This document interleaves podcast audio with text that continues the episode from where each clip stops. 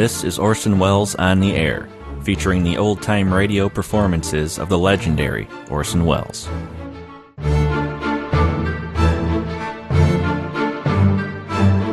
Welcome back to Orson Welles on the Air. We'll continue our replay of the lives of Harry Lime this week, series that served as a prequel to the Third Man movie, aired from August of 1951 to July of 1952, produced 52 episodes.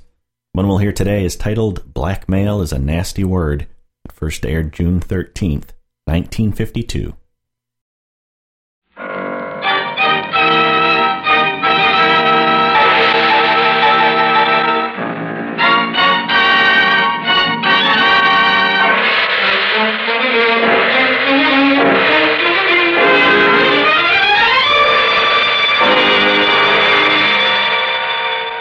Presenting Orson Welles as the third man.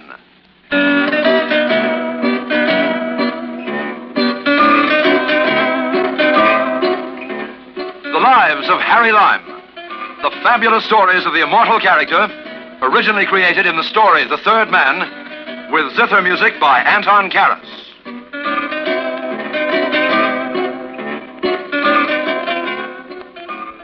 Well, I've messed around in a lot of messy things. You know me, I'm certainly no angel. But I never had anything to do with murder, or dope, or blackmail. Except just once. With blackmail, that is. Not my fault either, as I think you'll agree. But all the same, I'm sorry to have ever come within breathing distance of that caper, because as several people during the course of this little story had occasion to point out, blackmail is a nasty word. That's the title of the tale. Stick around and see if you don't agree.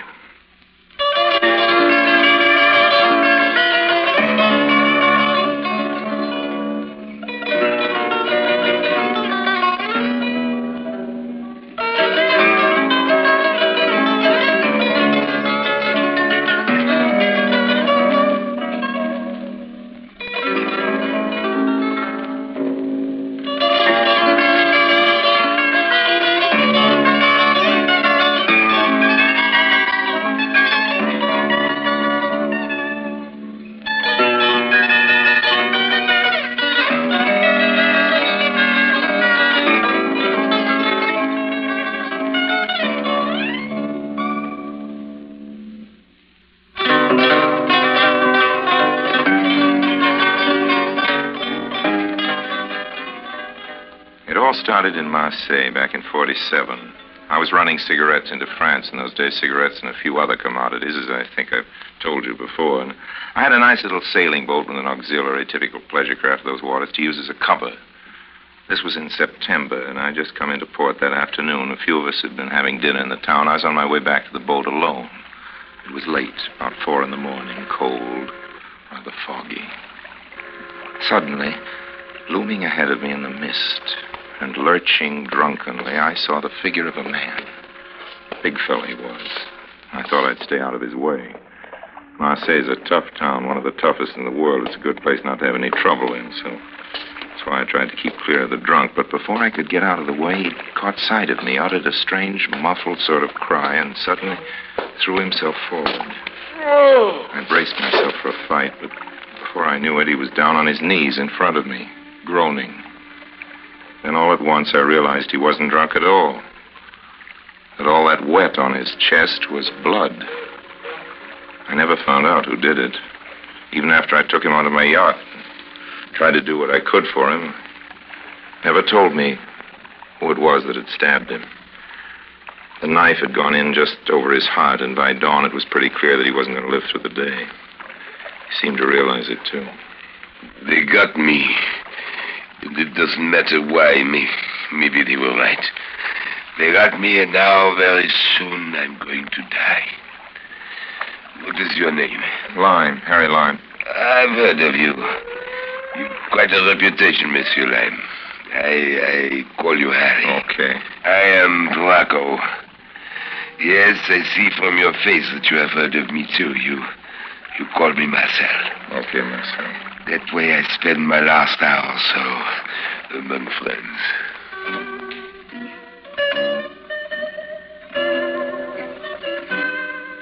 Marcel Bracco.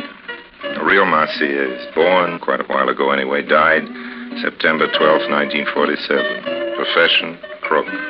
All kinds of crook. Some of the dirtiest kinds I knew there. Among other things, I'd heard that Bracco was the chief of the Amazons. It was a gang of girls. Crooks, all of them. He was the no, the big ugly man in my berth wasn't one of the nice people, and you mustn't think because I'm telling you this story that I've anything to say in his favor. But he was a guy. See what I mean? He was somebody. And he was dying. Steady, old man. Easy does it. I'm with you. I haven't got time to make a wheel. I, I know that sounds like a joke, but I'm serious, Harry. I'd like to leave you something to show my gratitude, something to remember me by. That's okay, old man. No, all I can give you is this. And it's worth something, Harry. It's worth quite a lot if I give you a name. A name, Harry. Do not think I am joking. This this name is just as good as money or jewels. Remember it. The name it is Maurice Givelet. Did you hear that, Harry? Givelet. Maurice Givelet. Well, who is he? Oh, he's many things, Harry. He's a very many different sorts of man. You must remind him of this. It would be like money to you. Where do I find him? In the Chamber of Deputies of the National Assembly of France. What do I say to him? Say. I'm dying, Harry. Hold my hand. I am, old man. I'm holding. I haven't time to tell you. You must ask Julien. Julien? Yes, Julien Moreau. Moreau? Moreau. But he was dead. I pulled the sheet up over his big, ugly face and went out of the cabin and locked the door.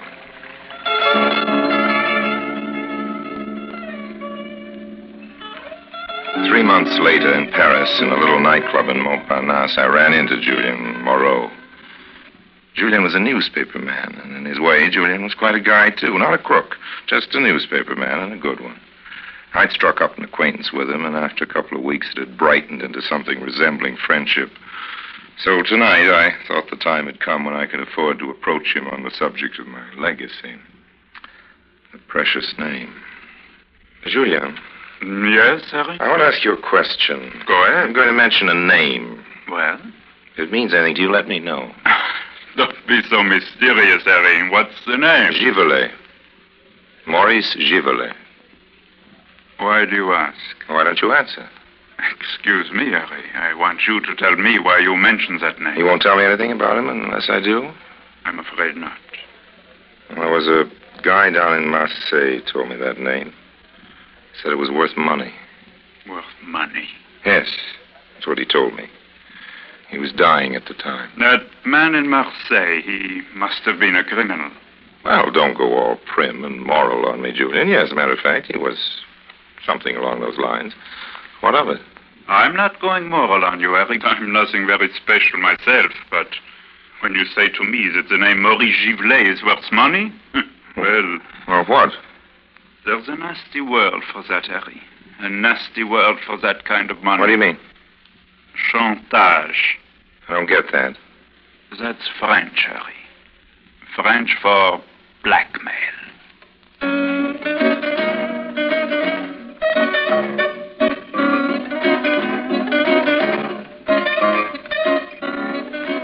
A little later, though, Julian loosened up a little. After a few more drinks. Harry, Yes? that criminal in Marseille you were talking about. Well, you brought him up, Julian. I was asking about a certain Monsieur Givelet. I know. Harry, was the criminal's name Bracco, Marcel Bracco? Yeah, but how do you happen to know him? You're not in the rackets. You're a newspaper man. Marcel was with us for a while in the resistance. He was a brave man, and we got to be friends. Then later, we quarreled. That was after the war. He came to me here in Paris, wanted information about this Givelet. I gave it to him. Givelet is an important man in the government. And through the paper, I arranged an interview between him and Marcel. But I told you, Harry, blackmail's something I can't forgive. And Marcel was blackmailing this Givelet? Yes, not for money, but for protection, police protection. Marcel, as you probably know, had that gang they call the Amazons. But uh, what was he blackmailing Givlet about? What, what did he have on him? Plenty. And you know what it was? Certainly, Marcel told me. Exactly what was Givlet's past? Ah, Harry. That's Mr. Givlet's secret. and yours, old man. It's yours, too. hmm? yes, Harry, as you say. It's mine, too. Oh, must be something pretty bad. Bad enough for a man who's trying to make something decent of himself. Oh, don't think I like Mr. Givlet. I hate him. But as long as he behaves himself, I won't denounce him. As long as he behaves himself. So that's your price, is it? Don't you see, old man? In a way, you're a blackmailer yourself.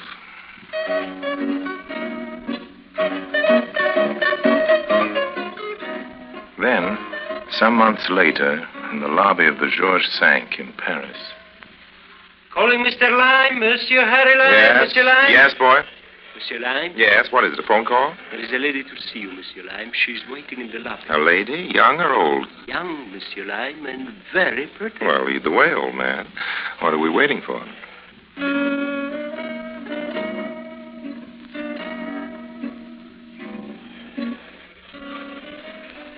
Hello. You are Harry Lime? Insist on the original, honey. Accept no substitutes. This is it. I don't understand. I'm Harry Lime. That's what I'm trying to tell you. Who are you? We haven't got around to that yet. You have not given me a chance to tell you. True enough. My name is Muller, Heidi Muller. Glad to know you, Heidi. Shall we go into the bar and have a drink? It's a little early for dinner, but. This uh, is serious, Mr. Lime. I've come to see you on business. I was afraid of that. Well, go ahead.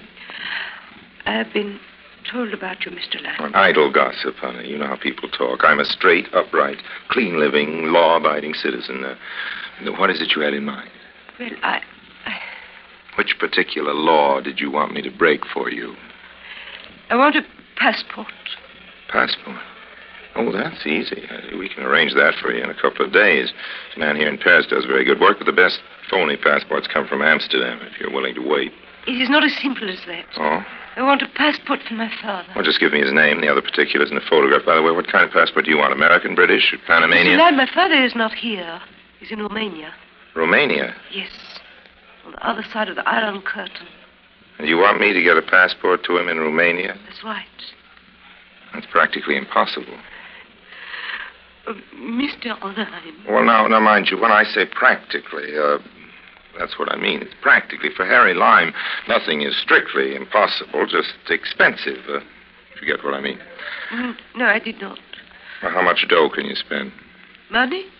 Yes, money. If you want to get a passport to your father in Romania. I'm not going to pay anything, Mr. Lime. What? You're going to do this for me as a gift. You've come to the wrong man, Heidi. I, I'm sorry. I'd like to help, but I never break the law except on a strictly commercial basis. Besides, an operation like Mr. this. Lime, is- this is very embarrassing. It certainly is, dear. But I, I told you you were going to do this for me without charging me money. And you are, Mr. Lime. Shall I tell you why? Yes, it'd be very interesting to hear. I believe you are in trouble now with the French police, Mr. Honey, I'm always in trouble with the French police. Why? Yesterday they sent for me and asked me to identify you. Asked you to identify me. Why? What's the caper? I do not know.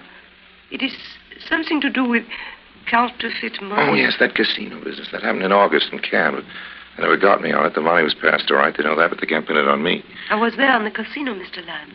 The police discovered that I was next in line at the cashier's. When they found that out, they came to me. They want me to be a witness against you. They want me to swear that I saw you passing that counterfeit money. I see.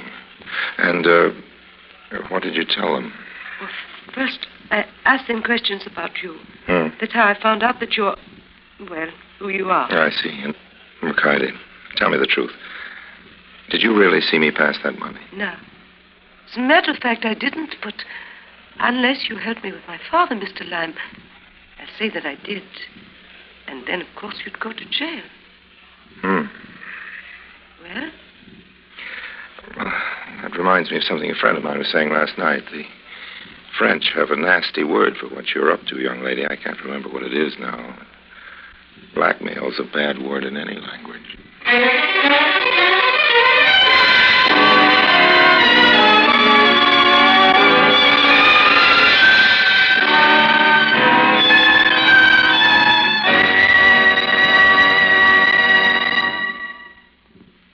Moment, Orson Welles returns as Harry Lime, the third man.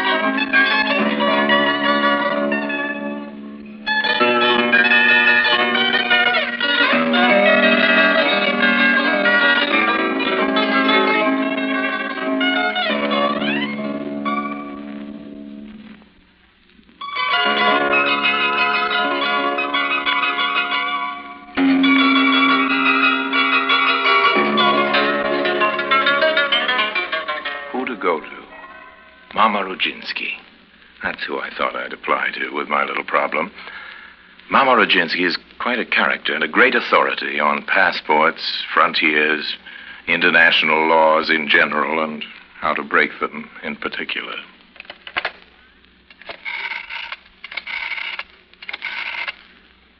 Hello? This is Harry Lime speaking. Harry Lime, I want to speak to Mama. Ne quitte pas. Allô Hello, Mama. Yes This is Harry, Mama. Are you Lime, Mama. Harry Lime. I'm in trouble. I need help. bad trouble? Sort of. Come up. I see you right away.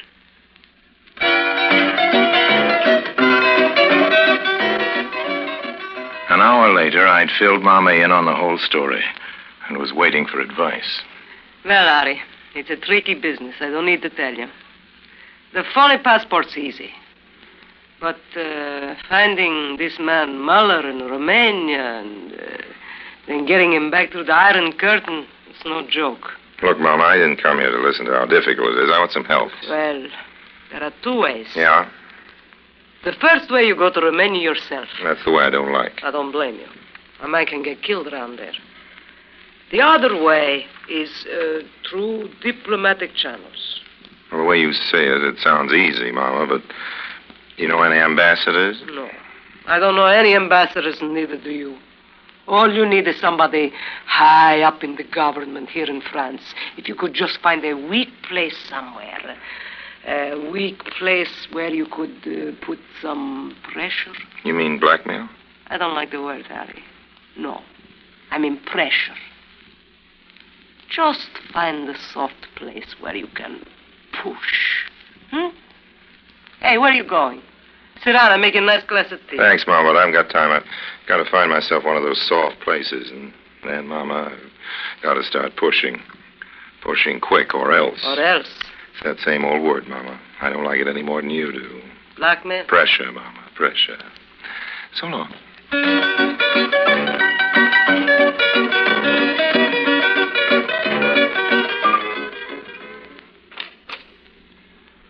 Monsieur Lime, Yes? Monsieur Givelet will see you now. Come this way, please. Thank you.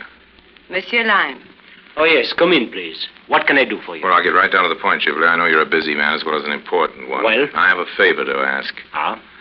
There's a man in Romania. He's stateless. Nansen passport before the war. His daughter's here in France. She wants to get him out. Are you serious, monsieur? Uh, Lime.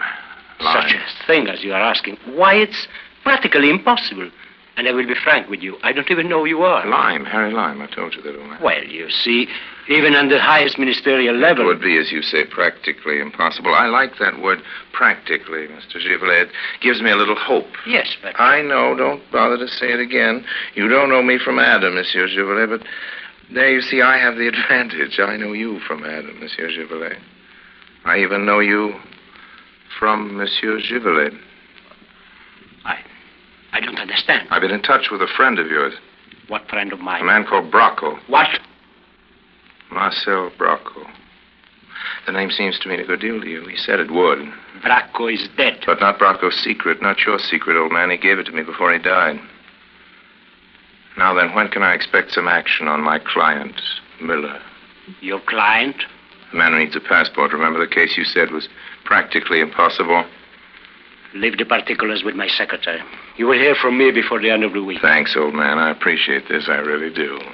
And when do I hear from you? Again, I mean, uh, blackmailers always come back. Well, that's a nasty word, old man. Don't use it again, and you won't see me.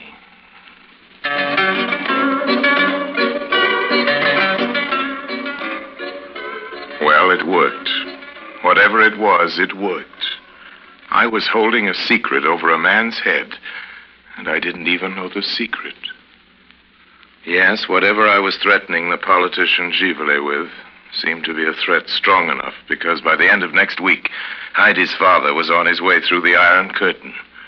She said I was wonderful, Heidi did. Asked how she could ever thank me. I told her that thanks didn't come into it.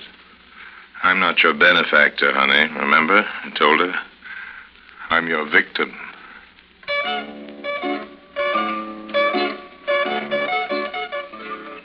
About four months later, Julian wrote me from New York. This is Julian Moreau, my newspaper man. Dear Harry, he wrote, now that it's all over, I think you have a right to know the truth. The truth about Givelet, I mean. I'm reading to you now from Julian's letter. Givelet was born in a suburb of Paris. His political life began when he joined a group wearing black boots and brown shirts of a violently anti democratic character. This was all during the 30s. Then, during World War II, came his big chance. You will see that this Givelet, while essentially a little man, is clever. He secures for himself very early in the German occupation a false identity card, and it is under the false name of Givray that he is a collaborationist, a Nazi stooge, and a black marketeer. His real name is therefore a good name. It is the false one which is bad. Now it's the beginning of 44. Convinced that the Nazis are near the end, he rushes forward to the fighting French and under his real name joins their invasion corps. Under his true identity, he gives them some assistance. And at the end of the war, the power of the resistance becomes overwhelming and their investigations far reaching, so Givelet drops the false identity of Givray forever. Now, notice, please, that his original name is above reproach, since it was under the false one that he acted for the Nazis. Now, there's need for men like himself, modest, self effacing, industrious. And so it comes to pass that the little fascist street fighter, the black marketeer, the collaborationist who betrayed scores of his countrymen to the Germans, is triumphantly elected to the parliament as representative of one of the great historical parties of France. Well, now, my friend, we come to the Amazons. I gave them this title in the newspapers myself just before the war. Theoretically, the racket was broken up, but in fact, it was still flourishing in Paris until the very recent death of a certain Marcel Bracco. This gang worked in pairs late at night, gangs of girls, striking up casual acquaintances with visiting provincial gentlemen of a certain age and steering them to various nightclubs, finally to a cheap bar where the respectable old gentleman was invariably rolled, as you say in America. In other words, everything was taken from him, and if possible, afterwards he was blackmailed. Now, some such poor old fellow was being beaten up in a bar by Bracco and the others who worked in his gang when Givelet, driving home from an all night session at the National Assembly, heard the noise. He was waiting for a traffic light to change, and seeing no police on the street, he went into the little bar to investigate. Now, Mark, this was a genuinely kindly act, the act of a self respecting French citizen. And you see what it got him. Of course, the gangsters turned on him and beat him senseless. Going through his wallet, they came on his old identity card, which he'd kept for some reason or another, concealed behind a photograph of his mother. It was the card of Givray, the Nazi stooge. Thus, his secret fell into the hands of Bracco, who used it not to extort money, but for police protection for his gang.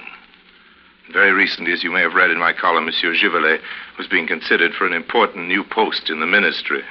And then you, my dear Harry, came to him with your threats. Threats of exposing something the very nature of which, as it happened, you didn't even understand. Now, Givelet had begun to breathe again, you see, and to hope after Bracco had died. But your visit was too much for him. The French government had put a price on the head of Givray, the Nazi stooge. Givelet, the politician, didn't realize that his secret was safe. Perhaps he was right. A secret like that is never safe. And so it was that after some weeks of waiting for you to return, and of course you never did, his nerve finally cracked. And the very day on which he was to be confirmed in his new post, his housekeeper coming in with a morning coffee found him dead. He was seated before his desk where he had shot himself, seated before a blank piece of paper. He had not even written a note of farewell.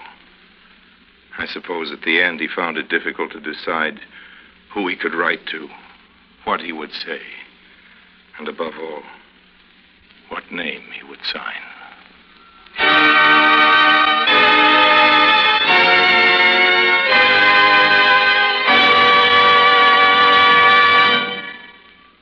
Lime returns in just a moment.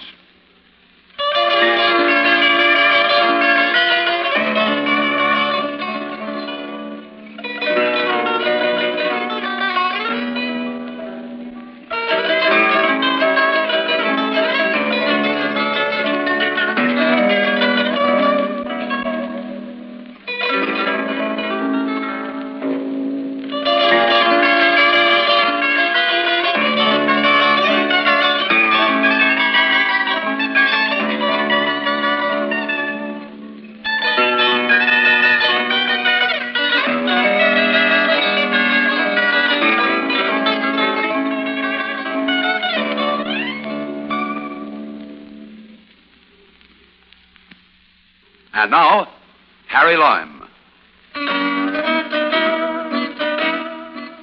A few days ago, I was in Paris. I went into a little place I know near the markets where they make a wonderful fish soup, and who should I see having lunch there but Heidi? Heidi and an old gentleman I was sure must be her father. It was.